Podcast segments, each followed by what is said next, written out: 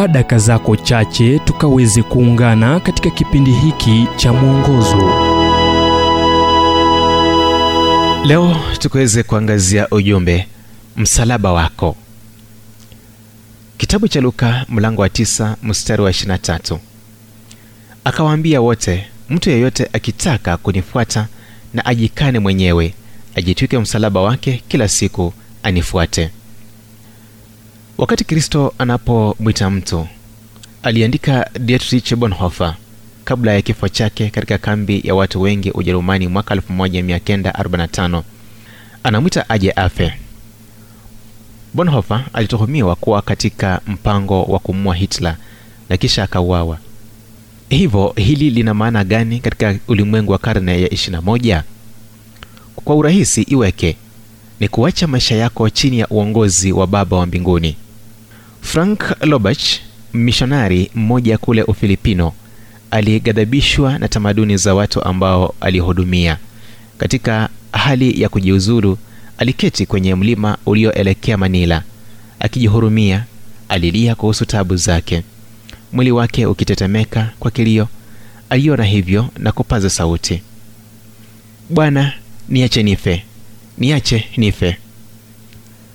Akiwa amekatishwa tamaa alikufa kwa binafsi alikufa kwa maombi yasiyo maana kwa machukizo na kiburi.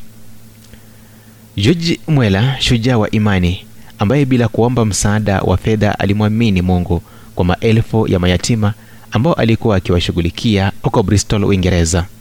Alipoulizwa siri ya kazi yake kuu mwela alijibu kuna siku ambayo nilikufa. Nilikufa kabisa.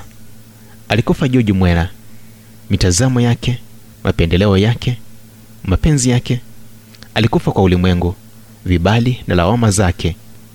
Nilikufa kwa vibali au lawama hata za ndugu zangu na marafiki.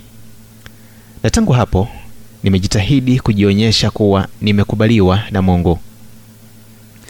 John newman anasema msalaba unawakilisha kufanya kazi ndogo ndogo ambazo mara nyingine tunaziona kuwa chukizo kwetu.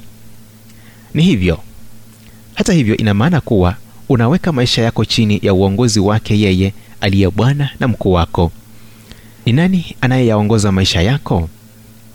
Msalaba unamaanisha njia panda barabarani na unapochukua wako na kuanza kumfuata yesu kristo maisha yako hayatakuwa hivyo tena. Chukua msalaba wako na umfuate ujumbe huu umetafsiriwa kutoka kitabu kwa jina strength for today and bright hope for tomorrow kilichoandikwa naye dr harold sala wa guidelines international na kuletwa kwako nami emmanuel oyasi. Na iwapo ujumbe huu umekuwa baraka kwako tafadhali tujulishe kupitia nambari 722331412 kumbuka ni 722331412